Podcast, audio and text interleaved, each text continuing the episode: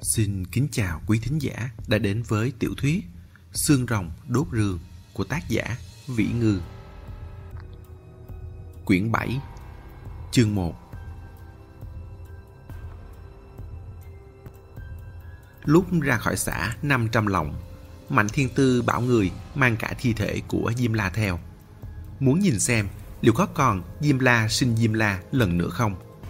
Có điều, mãi mà chẳng có gì bất thường chỉ thấy thi thể dần dần thối rữa, chứ không hề tái sinh.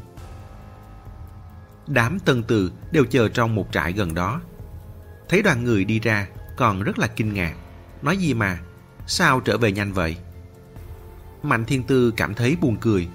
Ở xã 500 lòng xảy ra nhiều chuyện như vậy, làm cô có cảm giác như đã cách cả một đời rồi.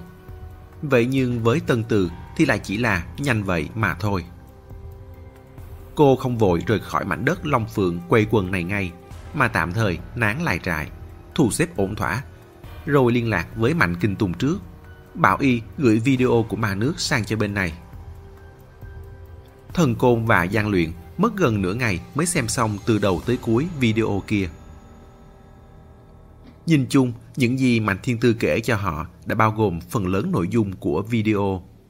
Nhưng thời lượng của video dài như vậy, tất nhiên vẫn còn nhiều chỗ cô bỏ sót. Trong những nội dung cô không nhắc tới, có 3 điểm khá quan trọng. Mà ba điểm này thì lại là những mấu chốt quan trọng nối những mảnh bản đồ vùng vỡ vào với nhau. Một là câu, chúng nó tới rồi kia. Thì ra, những người gặp nạn mà không chết ngay tại chỗ, xong lần lượt phát bệnh rồi chết đi trong chuyến hành trình hầm đất trôi nổi ở Tam Giang Nguyên của Ma nước. Vào thời kỳ cuối của cuộc đời, khi bệnh tình trở nặng, đa số đều rơi vào trạng thái thần trí ngơ ngẩn, mê sản nói mớ. Ở vào trạng thái này, họ luôn nhiều lần nhắc tới, thậm chí cắt da lấy máu viết câu, chúng nó tới rồi. Bởi không biết chúng nó này rút cuộc là nam hay nữ, nên dùng đại từ trung tính nó để gọi. Mà bản thân mà nước thì đã suy đoán đủ mọi khả năng về chúng nó này. Ví dụ như liệu có phải người ngoài hành tinh không? Hoặc giả trên trái đất có thể từng xuất hiện không chỉ một thế hệ văn minh. Chúng nó này là loài người của thế hệ văn minh trước. Bởi xảy ra đủ các tình thế không thể đối kháng mà cuối cùng đi tới tuyệt lộ. Sau đó nỗ lực sống lại tự cứu. Không thể nói những phỏng đoán này là sai, nhưng thần côn cứ cảm thấy hơi... Giang luyện nhìn ra nghi ngờ của lão, tạm dừng video lại. Có phải là cảm thấy suy đoán của ma nước rất hợp logic, rất khoa học, không giống một gia tộc thần bí truyền thống kiểu cũ không? Đúng vậy, chính là cảm giác này. Thần côn ngao du mấy chục năm nay từng tiếp xúc với khá nhiều người thần thế huyền bí. Những người này đều tự có khí chất riêng, khác hẳn người thường. Nhưng mà nước thì, nói thế nào nhỉ? Họ rõ ràng có thiền phú dị bẩm, nhưng cách hành sự và tư duy đều không khác gì người bình thường.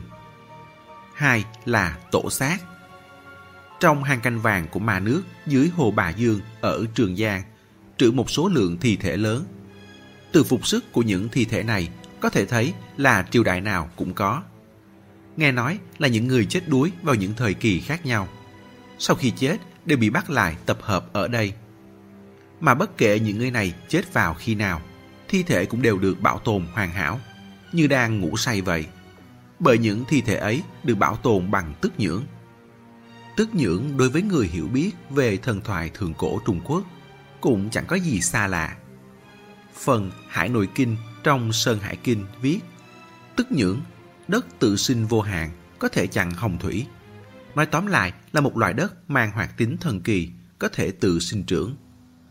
Sở dĩ năm xưa khi hồng thủy tràn lan, có truyền thuyết cổn dùng tức nhưỡng trì thủy, là bởi tức nhưỡng sinh trưởng vô hạn. Hồng thủy càng dữ dội, nó lại càng chặn cứng. Chỉ tiếc là chặn không bằng khơi, cuối cùng trì thủy thất bại, bị giết ở vũ. Hơn nữa, không chỉ hang canh vàng hồ Bà Dương, mà hang canh vàng dưới hồ khẩu, Hoàng Hà cũng hư hư thực thực là dùng để trữ thi thể. Chỉ có điều cách trữ khác nhau. Bên dưới sông Lan Thương, Mê Công, rút cuộc có hay không, thì ma nước vì không dám lại xuống nước bằng bài bị nữa, nên không thể xác nhận được. Nhưng ba họ mà nước tổng cộng có ba con sông. Hai dòng kia có, thì dòng thứ ba này hẳn là cũng có. Đoạn này, thần côn xem đi xem lại mấy lần mới xác nhận được rằng thứ được nói đến đúng là tức nhưỡng. Tức nhưỡng chỉ có trong thần thoại, vậy mà lại xuất hiện đột ngột như thế. Hơn nữa, nghe mà nước thuận miệng nhắc tới, cứ như là nói đến thóc gạo trong nhà vậy. Trong video còn nói đến một đặc tính khác của tức nhưỡng. Sau cùng, nó sẽ chết già, hóa thành đất bụi. Nhưng bởi không ngừng sinh mới, nên sinh sôi không ngừng. Nghe ra, nó và bỏ thai cũ, mọc cúc mới của sinh sản từ thể khá là tùy hai mà một. Thần côn không cầm được thì thào. Nhà ma nước thần kỳ như vậy, mà sao tôi ngược xuôi làm cái nghề này suốt mấy chục năm nay lại chưa từng nghe đến họ vậy? Phải biết rằng, thực ra một ngành nghề nói nhỏ cũng nhỏ. Lão đã quanh quẩn trong cái nghề này hơn nửa đời. Đến giờ rất ít có chuyện nào chưa từng nghe nói đến. Người cũng đều thành người quen. Dù không quen thì cũng có thể bắt cầu quăng dây mà nhờ vả chút quan hệ được. Ví dụ như quỷ non vậy. Dù mãi gần đây lão mới đột nhập vào được. Một lần hành động đã thăng chức. Nhưng từ mười mấy năm trước, lão đã biết có người như vậy tồn tại rồi. Giang luyện đáp là mà nước che đậy mình quá sâu, ẩn náu quá kỹ.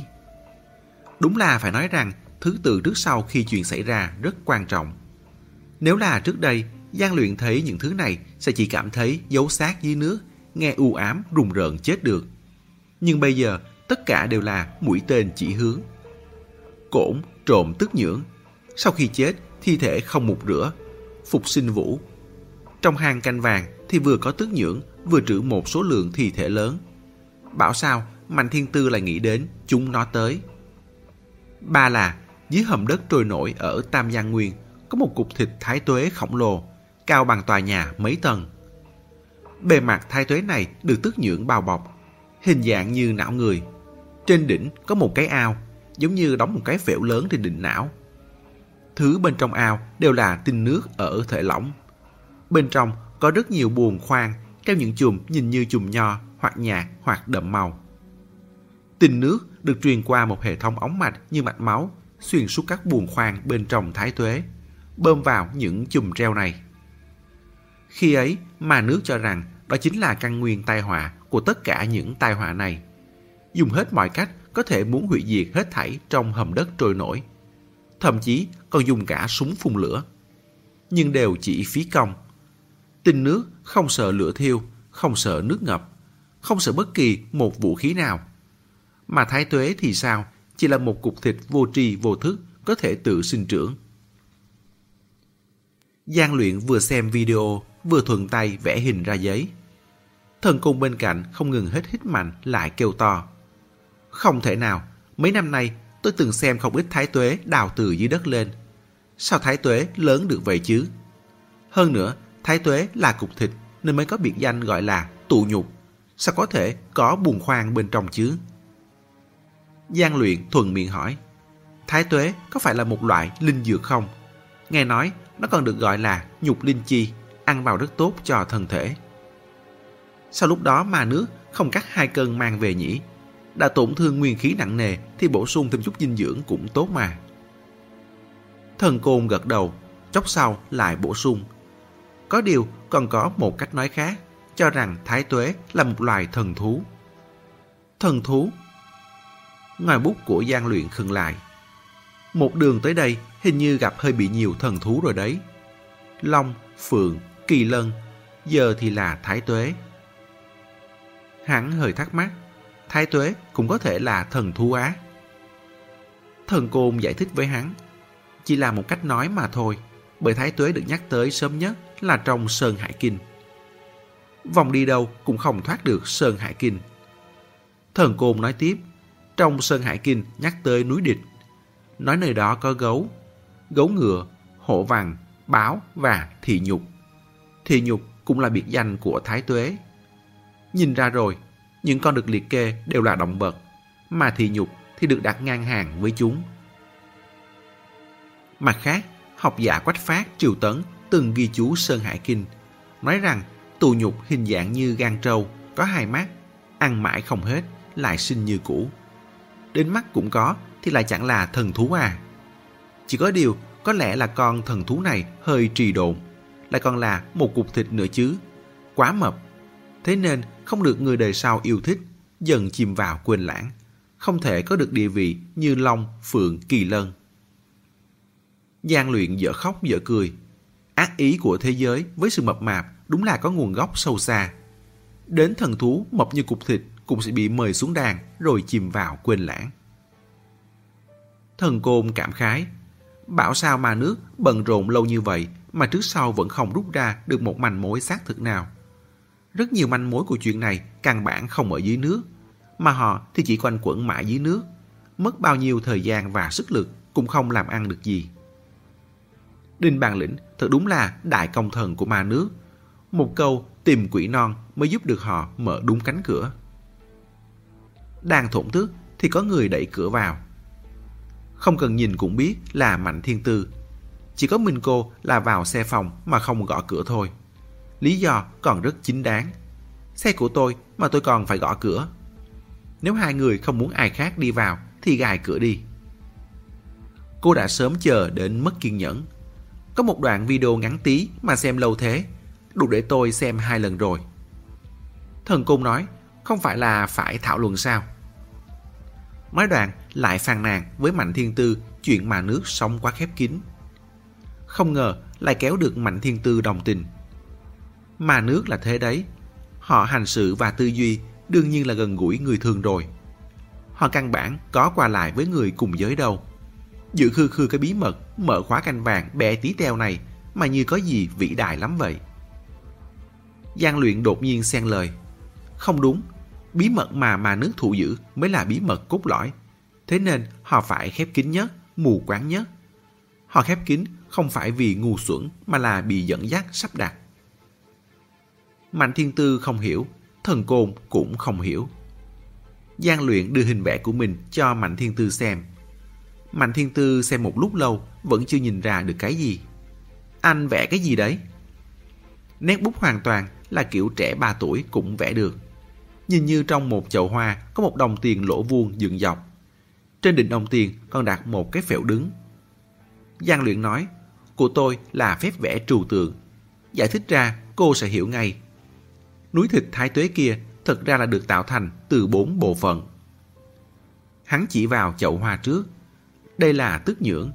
Thực ra, dù chỉ là đất bình thường thì cũng có sức mạnh thần kỳ.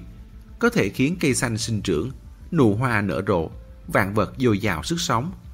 Cô có thể coi tức nhưỡng là bản thăng cấp của đất. Đất là thứ nuôi lớn vật. Tức nhưỡng cũng có thể. Nó chính là một chậu hoa, một bề đỡ dùng để nuôi dưỡng đồ vật bên trên. Chỉ ra rồi, thần côn cũng hiểu ngay. Dùng để nuôi thái tuế. Bình thường, đất là để nuôi thực vật, mà thái tuế thì lại là động vật, là thần thú. Biết đâu, tức những người ta có thể nuôi động vật thì sao? Hơn nữa, còn có thể nuôi thái tuế kích thước bình thường thành một quả núi thịt khổng lồ. Nghĩ theo hướng này thì bên trong thái tuế có buồn khoan cũng chẳng có gì kỳ lạ. Phóng to ra gấp mấy lần thôi mà. Nếu là kích thước bình thường thì những buồn khoan này có lẽ cũng chỉ to bằng nắm tay. Giang luyện gật đầu. Bộ phận thứ hai cũng chính là hình tròn này, biểu trưng cho thái tuế. Vậy nhưng thái tuế cũng không phải nhân vật chính. Nó là dùng để bảo dưỡng những thứ trong buồn khoan. Cái lỗ vuông này là biểu trưng cho những thứ đó. Mà những thứ đó thì lại dung hợp với tình nước. Ý tôi là bốn bộ phận đó bao gồm tức nhưỡng, thái tuế, tinh nước và cái thứ trông như chùm nho này. Chúng ta nghĩ rộng ra xem, tinh nước đang làm gì? Trước đó, từng thảo luận là tinh nước có khả năng lưu trữ ý thức, hoặc nói thông tục hơn là lưu trữ hồn ma.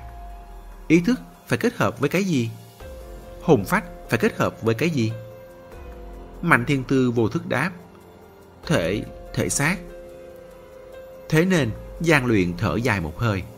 Thứ hình chùm nho này có khi nào là trứng hay nguyên thai không? Thái tuế như một cuốn rốn vậy, cung cấp dinh dưỡng cho nguyên thai này, hoặc là sinh sản từ thể. Có điều, nguyên thai sẽ nắm bắt tất cả đặc thù sinh lý và ý thức vốn có của người này, mô phỏng chế tạo ra một thân thể trẻ trung, khỏe mạnh, hoàn mỹ. Thần côn lắp bắp, Ý, ý cậu là Diêm La đã ăn thứ này nên mới có thể. Diêm La sinh Diêm La.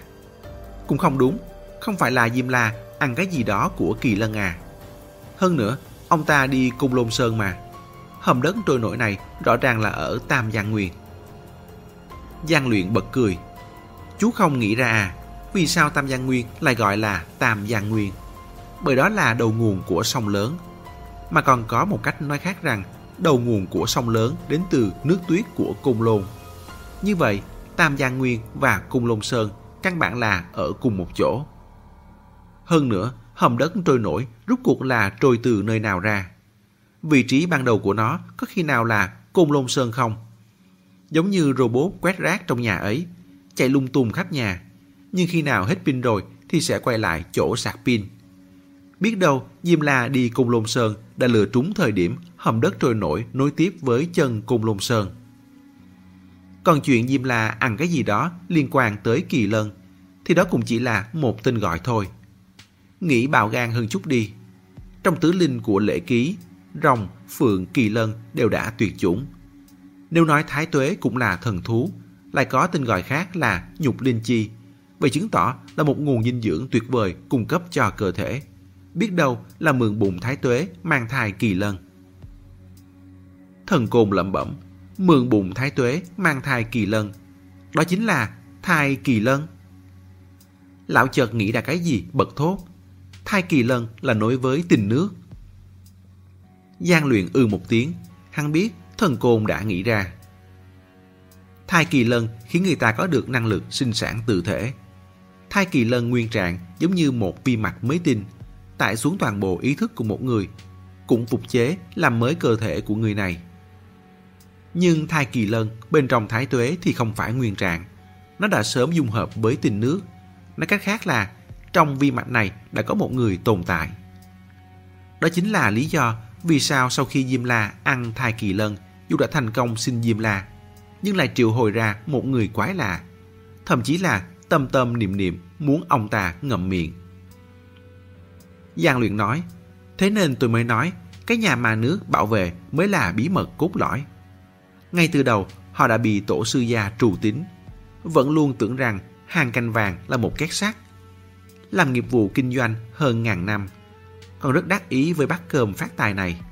Cẩn trọng tuân thủ quy định của gia tộc, che giấu mình thật kín kẽ. Bởi vậy nên khi xảy ra biến cố mới không tìm được bất kỳ người nào để nhờ giúp đỡ. Chỉ có thể thầy bói xem voi mà phí công.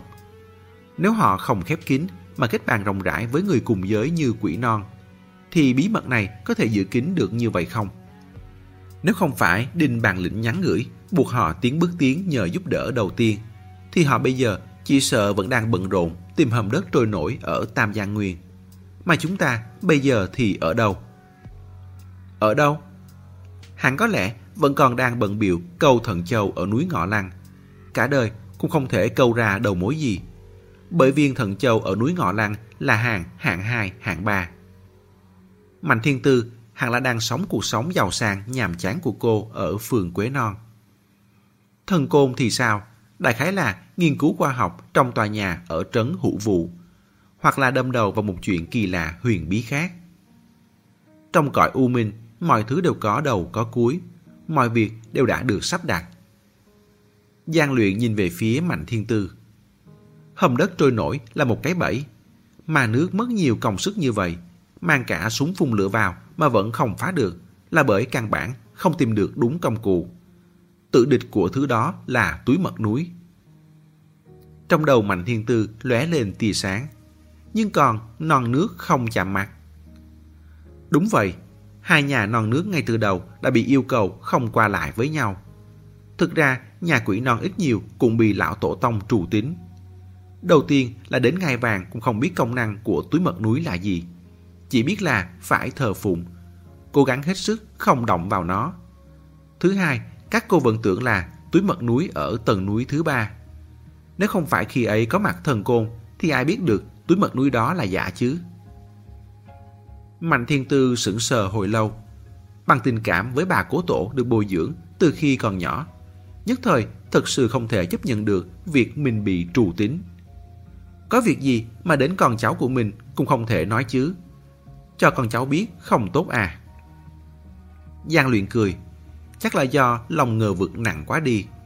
Nói là con cháu, nhưng hơn ngàn năm trôi qua đã là bao nhiêu đời rồi.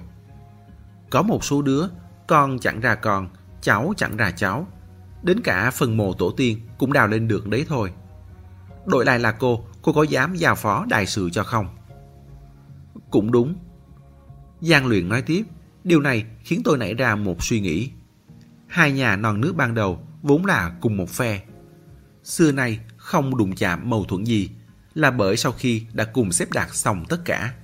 Họ đã hẹn nhau đến lúc đó làm người xa lạ. Chỉ cần túi mật núi không xuất thế thì hầm đất trôi nổi sẽ mãi mãi an toàn. Nhưng họ vẫn chưa yên tâm nên đã đặt trạm gác trên vách núi. Một ý nghĩ lướt vụt trong đầu Mạnh Thiên Tư. Chính là thần động kia. Giang luyện gật đầu. Thần động là lính hầu của họ. Mà Bạch Thủy Tiêu thì chẳng qua chỉ là lâu la của lính hầu. Bây giờ chúng ta lại nói về túi mật núi. Biết rõ nếu nó có mặt, hầm đất trôi nổi sẽ không được an toàn.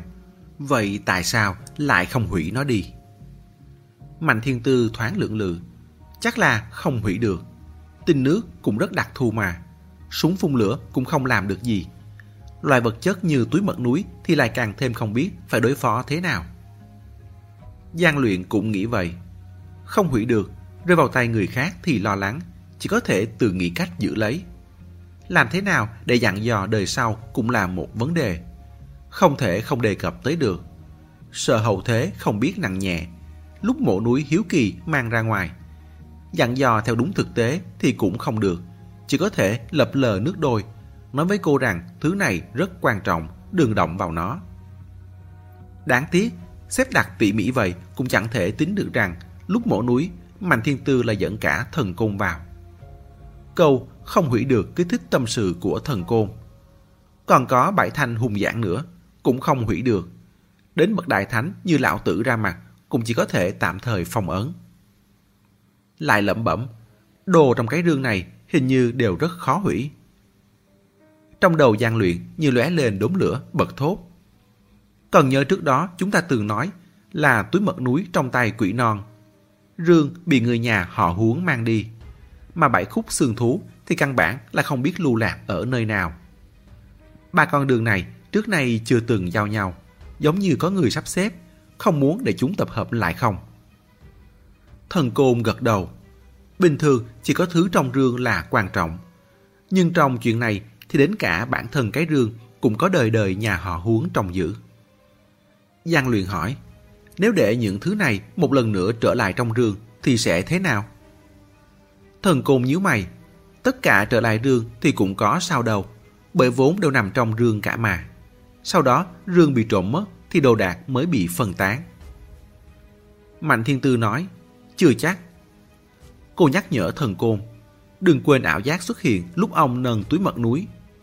Trong ảo giác đó của ông có không chỉ một cái rương này. Trên trời còn có rồng bay nữa. Nhưng hiện giờ thì sao?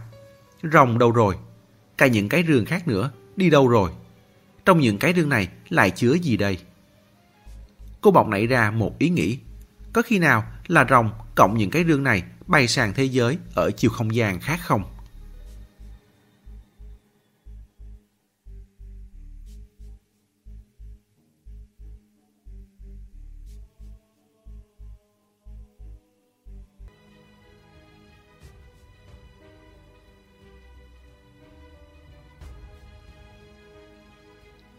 Chương 2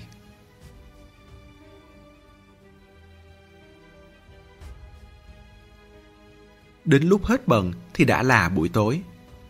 Chuyện cụ đoàn đã có kết quả. Theo lý nên báo lại một câu cho Cao Kinh Hồng. Nhưng mẹ lớn tuổi tác đã cao, sức khỏe lại không tốt. Mạnh Thiên Tư do dự hồi lâu, cuối cùng điện cho Thù Bích Ảnh ủy thác. Mấy ngày nay, U Năm vẫn ở phường Quế Non, nhờ bà chuyển lời là thích hợp nhất. Thù Bích Ảnh là người nóng tính, nghe thấy trưởng bố nhà mình chết trong tay Diêm La, tức giận đến chửi như tát nước. Để đến khi nghe xong những gì Diêm La trải qua thì lại nổi hết da gà, trầm mặt hồi lâu. Sau cùng hỏi cô, vậy bước tiếp theo con định thế nào? Mạnh Thiên Tư nghĩ ngợi, Hiện giờ không có nhiều manh mối lắm, không biết phải gỡ rối từ đâu. Diêm La nói tìm được mảnh vụn xương rồng ở trấn Long Sơn. Con đang định ở lại đây thêm ít hôm, điều động bản đồ núi bên này tới xem rõ ngọn ngành.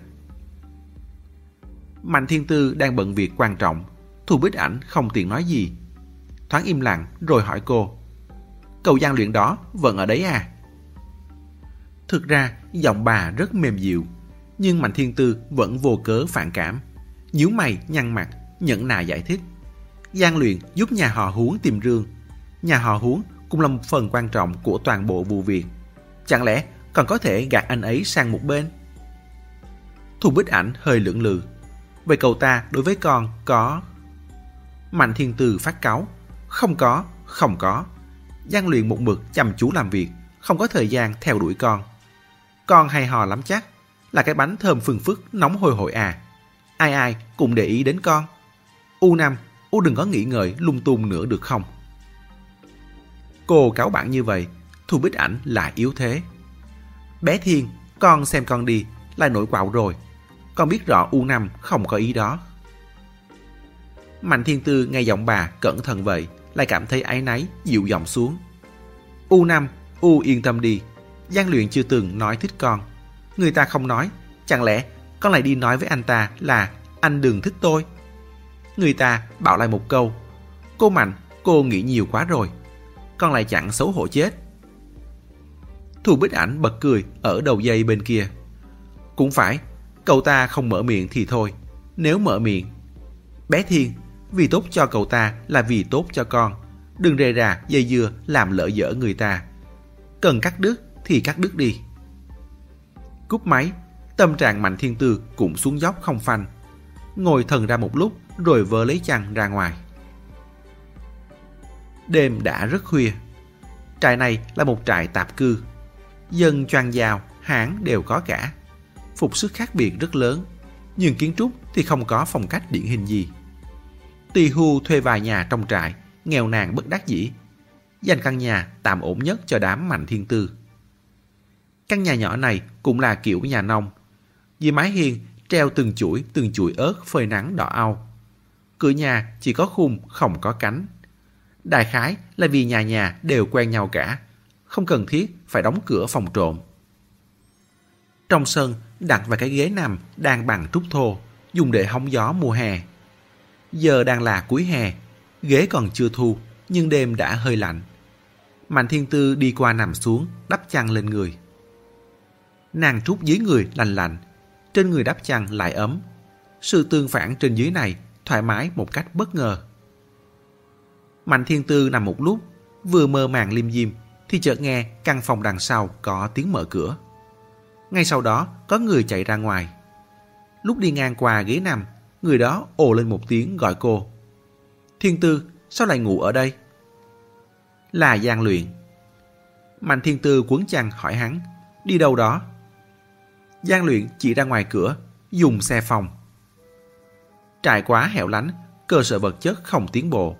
Trong nhà không có bồn cầu, đi vệ sinh bình thường đều là giải quyết ngoài vườn. Xe phòng của Mạnh Thiên Tư có thùng nước bẩn. Dùng xe phòng về cơ bản chính là chỉ đi vệ sinh. Mạnh Thiên Tư trừng hắn. Tôi đồng ý cho anh dùng à. Dùng không chắc. Một lần một tệ. Giang luyện dở khóc dở cười. Lát tôi trả cô. Không được, giao tiền trước rồi lên xe. Giang luyện không có cách nào lại vụt chạy về. Lúc trở ra, trong tay cầm điện thoại, vừa đi vừa bấm. Mạnh Thiên Tư nghe tiếng điện thoại mình có thông báo. Mở ra xem, Giang Luyện gửi cho cô một bao lì xì, một tệ rưỡi. Còn bảo cô, không cần trả lại đâu, năm hào là tiền khen thưởng cho cô. Quá tận tụy rồi. Hơn nửa đêm còn ở đây trong nhà vệ sinh. Mạnh Thiên Tư vừa bực mình vừa buồn cười. Nhìn bóng dáng hắn biến mất ngoài cổng, lại nhận bao lì xì. Lúc bấm nhận, một cơn mất tinh thần chợt ập lên đầu. Bỗng cảm thấy mình chẳng thú vị gì hết. Giang luyện có muốn trêu chọc gì cô đâu. Sao cô phải đi chủ động chọc hắn vậy chứ? Cô bỏ điện thoại xuống, co người vào chăn, lại kéo mép chăn lên, che hơn nửa khuôn mặt mình đi. Trên trời, sao giang thừa thớt lập lòe chân tường có loài côn trùng chẳng biết tên nào đó đang đứt quãng kêu. Thỉnh thoảng lại vòng tới tiếng chó sủa, chẳng rõ là từ phương nào. Tiếng chó sủa đêm khuya sẽ khiến người ta hoảng sợ, cảm thấy là có ma qua đường hay là phường trộm cắp treo tường. Tiếng bước chân quen thuộc lại vang lên. Là Giang luyện trở lại, bảo cô. Cô định ngủ ngoài trời thế đó hả? Mạnh thiên tư đáp. Có làm phiền ai đâu. Giang luyện cười, đi thẳng về phòng. Mạnh thiên tư thấy hắn cứ đi như vậy, lại có phần mất mát. Vậy nhưng rất nhanh sau đó, hắn lại quay ra. Trang bị còn đầy đủ hơn cô. Ngoài chăn ra, còn có gối nữa. Giang luyện nằm xuống cái ghế bên cạnh cô. Lúc quay sang nhìn cô mới phát hiện ra cô không có gối. Cô nằm vậy, không cấn à? Hơi. Về lấy đi. Phiền lắm, Mạnh Thiên Tư đáp hắn. Tôi chịu được. Sức chịu đựng dùng đâu không dùng, lại dùng vào cái này. Giang luyện không nói gì, im lặng một lát rồi bảo cô. nhấc đầu lên. Mạnh Thiên Tư hơi nhõm dậy. Đến khi cảm nhận được sau đầu lót thêm một cái gối mềm mại thì mới thả lỏng người nằm xuống. Mỗi lần chiếm hơi được của Giang Luyện đều có cảm giác thành tựu cực kỳ. Giang Luyện nói cô, lười chết được, thà ở đây mò mẫm canh nhà vệ sinh cũng không chịu đi thêm mấy bước về lấy cái gối. Mạnh Thiên Tư ung dung đáp trả, ừ tôi lười đấy, nhưng không phải là vẫn có gối à. Có người vừa tiết kiệm vừa cần mẫn mà có được gì đâu. Tiết kiệm được mấy miếng cơm bị người khác ăn mất mang gối ra bị người khác cầm ngủ. Giang luyện không phản bác được, đành đổi chủ đề.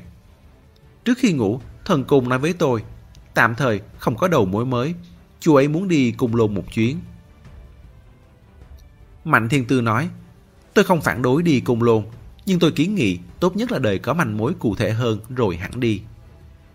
Diêm La chỉ nói mỗi câu ở cùng Lôn, nhưng cùng Lôn Sơn lớn vậy cơ mà. Tôi cũng nói vậy, nhưng nghĩ lại thì chú ấy đi cùng lôn cũng có thể có thu hoạch. Là sao? Mạnh Thiên Tư quay sang nhìn hắn.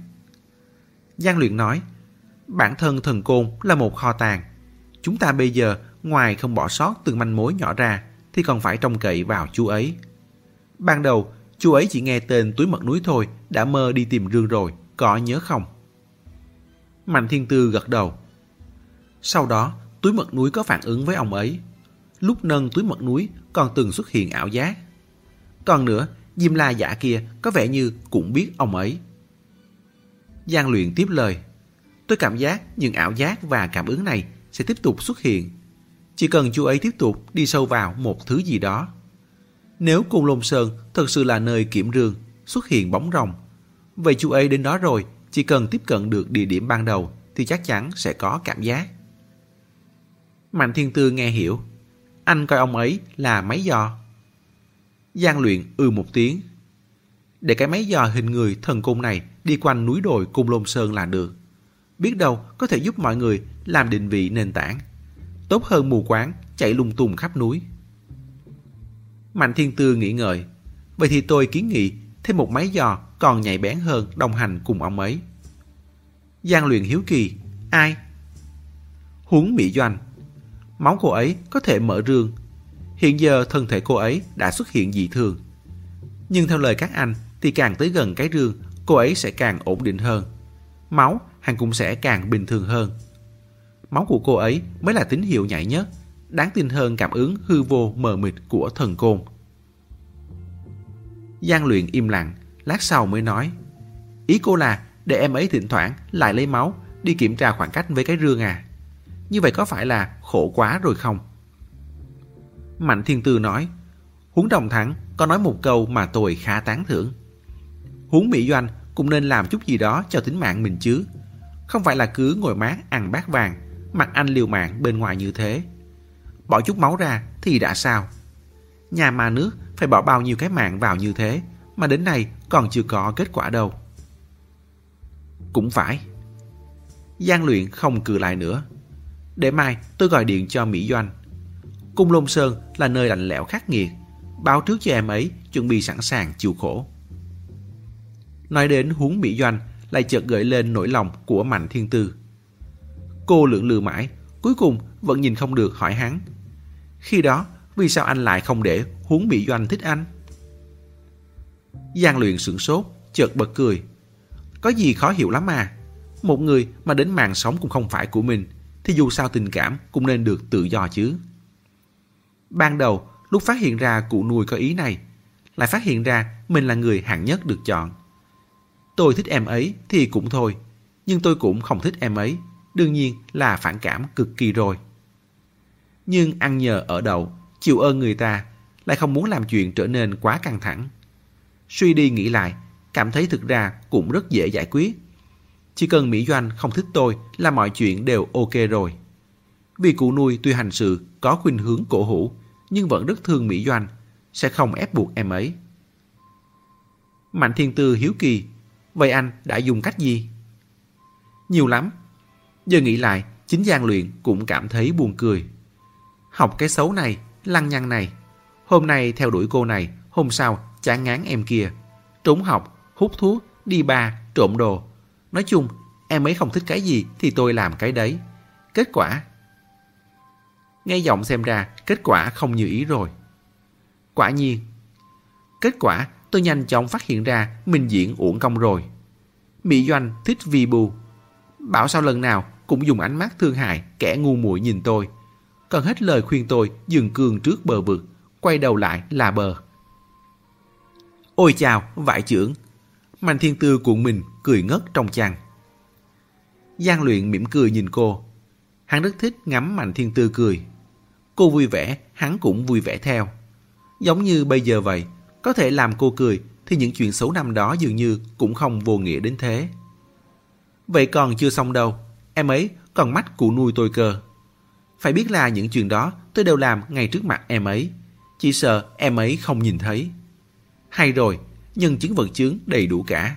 Thời gian địa điểm cũng nói tường tận được. Muốn chối cũng không chối được. Cụ nuôi tôi là người lạc hậu, tôn thờ chủ nghĩa, đánh mới nên người. Nghe xong là thôi. Lúc đó, cụ còn thuê không ít người làm việc. Ra lệnh một tiếng, treo tôi lên đánh. Đánh tôi nửa tháng không xuống được giường. Rõ ranh rành là thảm thiết hết sức. Nhưng Mạnh Thiên Tư lại không sao thông cảm nổi cho hắn, chỉ muốn cười. Chưa hết đâu, Mỹ Doanh tới đưa cơm cho tôi, còn chính trực quang minh, vẻ mặt đứng đắn mà nói. Giang luyện, em chỉ muốn tốt cho anh thôi. Bây giờ có thể anh vẫn chưa hiểu mà tức em, nhưng tương lai nhất định sẽ cảm kích em. Mạnh Thiên Tư cười đau cả bụng. Giang luyện thổn thức, sau đó tôi còn tức tôi hết sức, cảm thấy mình thiếu niên anh Tuấn. Dù thế nào, Mỹ Doanh cũng nên thích tôi mới đúng. Kết quả lại là vi bu. Hại tôi đoán sai, còn bị đánh một trận. Mạnh Thiên Tư bỗng cảm khái, nhẹ giọng nói. Đúng vậy, anh cảm thấy anh đẹp trai, anh có tiền, là người đều nên thích anh. Kết quả thì không phải. Tâm tư con người quá khó thấu tỏ. Có người bày mưu khiến người ta không thích mình, cũng có người bày mưu khiến người ta thích mình. Giang luyện cảm thấy lời cô còn có ý khác, nhưng lại không tiện hỏi thêm. Im lặng một lát rồi mới nói. Nếu có ai bày mưu để cô thích hắn, thì cô phải cẩn thận. Người này nhất định không thực sự thích cô. Người thích cô thực sự sẽ mãi mãi không cách nào bày mưu cho được. Thật lòng thích sẽ lo được lo mất, hoàn toàn không có cách thức, không có đường đi nước bước, cũng mất đi logic, luống cuốn chân tay, mồm miệng vụng về, chỉ muốn run rẩy chia trái tim ra cho cô xem. Mạnh Thiên Tư trầm mặt hồi lâu mới đáp, ừ. Là thật, rõ ràng đang trò chuyện vui vẻ cơ mà, sao bỗng chốc bầu không khí lại trở nên nặng nề thế này? Giang luyện còn chưa kịp nghĩ kỹ nguyên do, thì ngay không xa phía sau có tiếng kéo cửa soạt soạt. Có người chân trần chạy tới, bàn chân đạp xuống mặt đất, phát ra những tiếng đùng đùng. Giang luyện và Mạnh Thiên Tư đồng thời nhõm người, quay đầu nhìn. Là thần côn, vui vã gấp gáp chạy tới cửa Giang luyện, như định gọi cửa, lại phát hiện ra cửa đã mở sẵn, hơi ngớ ra. Giang luyện ho khẽ hai tiếng, gọi lão, bên này. Thần côn lại lạch bạch chạy tới, thở hổn hển, vẻ mặt cấp bách. Vừa mở miệng ra đã nói, tiểu liên luyện, tôi lại vừa nằm mơ nữa rồi. Vải trưởng, Vừa nói xong, lão đã nằm mơ rồi. Mạnh Thiên Tư mừng rỡ, ôm chăn ngồi dậy. Giang luyện bình tĩnh hơn. Hắn ra hiệu về phía một cái ghế trống. Tới đây, ngồi xuống từ từ rồi nói. Hắn đã sớm cảm thấy, hôm nay thần côn hết gặp lại cố nhân, lại xem video của mà nước. Nhiều tin tức đập vào đầu như vậy, hẳn sẽ nhớ ra cái gì, mơ thêm một hai giấc mộng.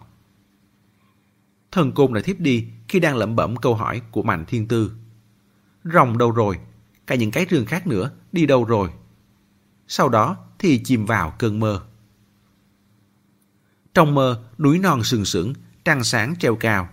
Đồng cỏ bao la được chiếu sáng như một miền đất trắng. Có đống lửa lớn được đốt lên. Ngọn lửa gần như sọc thẳng lên trời. Có rất nhiều người ngồi quanh đống lửa tạo thành một vòng tròn lớn. Giống như khi trước, lão không nhìn rõ được tướng mạo và trang phục của những người đó. Chỉ lờ mờ biết rằng có rất nhiều người, rất nhiều bóng dáng đông đưa. ngẩng đầu lên là một vách núi cao lớn. Trên vách núi lay động bóng chim. Lần này, lão đã biết được đó là loài chim gì. Bởi lão thấy hắt bóng lên vách núi là lông đùi thật dài. Lại liên tưởng tới lông đùi lòng lẫy kia. Đây là Phượng Hoàng. Lão muốn quay đầu lại nhìn chân thân của Phượng Hoàng. Nhưng chẳng biết tại sao mà cổ lại cứng ngắc, không sao cử động được. Bóng Phượng trên vách núi dàn cánh ra, đón gió bay lên. Bóng hình lộng lẫy hoàn toàn mở rộng. Thần côn kể tới đây, hai mắt đăm đăm như vẫn còn đắm chìm trong giấc mộng màn thiên tư sốt ruột. Sau đó thì sao? Thần côn thì thào. Sau đó nó rơi xuống. Rơi xuống bên cạnh đống lửa, trong vòng người. Thần côn lắc đầu. Không phải, rơi kiểu chết đi ấy. Kiểu khiến cô biết rằng nó đã chết, không bay lên nổi nữa. Cái kiểu mà nửa đường đứt hơi, vô lực rơi xuống đó. Vậy mà lại chết đi. Giang luyện hỏi, dựa vào đâu mà chú khẳng định là nó chết? Dù sao, chú cũng chỉ thấy được cái bóng rơi xuống thôi mà. Thần côn thở dài. Bởi vì sau đó, cả khu vực vang lên tiếng khóc. Lão cùng ở trong đó, cũng nức nở. Dù chỉ là trong mơ, cũng có thể cảm nhận được cảm giác bất lực và tuyệt vọng ấy. Sau đó, tiếng thúc thiết than thở lan ra quanh đống lửa như thủy triều. Trong lòng gian luyện khẽ động, họ đang nói chuyện. Thần côn gật đầu. Nói gì, chú nghe có hiểu không? Ý tôi là, hẳn là nói bằng tiếng cổ hay là tiếng địa phương tối nghĩa gì đó. Không phải tiếng phổ thông đúng không? Thần côn hơi sửng sốt. Lão chưa từng nghĩ đến vấn đề này. Nghĩ lại cẩn thận rồi, lão cần nhắc lựa từ. Ngôn ngữ họ nói, thực ra tôi nghe không hiểu. Căn bản là không giống tiếng phổ thông hiện hành. Nhưng trong mơ thì tôi có thể hiểu được, có thể nghe ra họ đang nói gì. Đã hiểu. Giang luyện ra dấu, bạo lão tiếp tục. Những người đó than thở thúc thích, đã nói những gì? Thần côn nuốt nước bọt. Những người đó lặp đi lặp lại, thấp giọng than thở, thực ra đều giải bày cùng một ý. Còn kỳ lân cuối cùng đã ra đi. Phượng hoàng cánh vàng cũng đã cạn đời. Chỉ còn rồng già của chúng ta là còn bay lượn được trong không trung. Nhưng nó càng bay càng chậm. Quanh thân cũng không còn mây sương nữa rồi. Mất đi chúng dẫn dắt bầu bạn, chúng ta biết phải đi về đâu đây? Vinh quang và huy hoàng của chúng ta cháy rụi như đống lửa, cũng không thể bừng sáng được nữa. Tiếng than thở ảo não này lan ra khắp cánh đồng không mong quạnh, trăng rọi trắng xóa, bị gió cuốn tới nơi xa hơn. Đúng lúc đó, âm âm một tiếng vàng rất lớn, khắp nơi rung chuyển, đến mặt đất cũng như nghiêng đi. Đống lửa vẫn đang cháy, nhưng tiếng khóc lóc thì đồng thời ngừng bạc, Xung quanh yên tĩnh đến đáng sợ. Trong không khí lan tràn một cảm giác sợ hãi và căng thẳng, khiến người ta hít thở không thông. Tim Mạnh Thiên Tư cũng càng siết lại. Cô không chịu nổi, nhất là kiểu khuếch đại và tạm dừng như thế. Chị hận không thể túm áo thần côn bắt lão nói tiếp. Đã xảy ra chuyện gì? Tiếng vàng đó là sao? Không ai qua xem thử à? Câu trả lời của thần côn suýt làm cô tức đến ngất xỉu. Tôi cũng muốn đi xem xem đã xảy ra chuyện gì, nhưng không phải là tỉnh lại mất sao. Lát sau, Giang Luyện mới nhẹ giọng đáp. Kỳ lân đi, Phượng Hoàng chết. Tiếng vang này có thể là rồng rơi. Kết thúc chương 2. Mời quý thính giả tiếp tục theo dõi chương 3 của quyển 7 trong audio tiếp theo. Để ủng hộ kênh, quý vị có thể để lại bình luận cũng như chia sẻ hoặc có thể ủng hộ tài chính trực tiếp về các địa chỉ đã được ghi ở phần mô tả.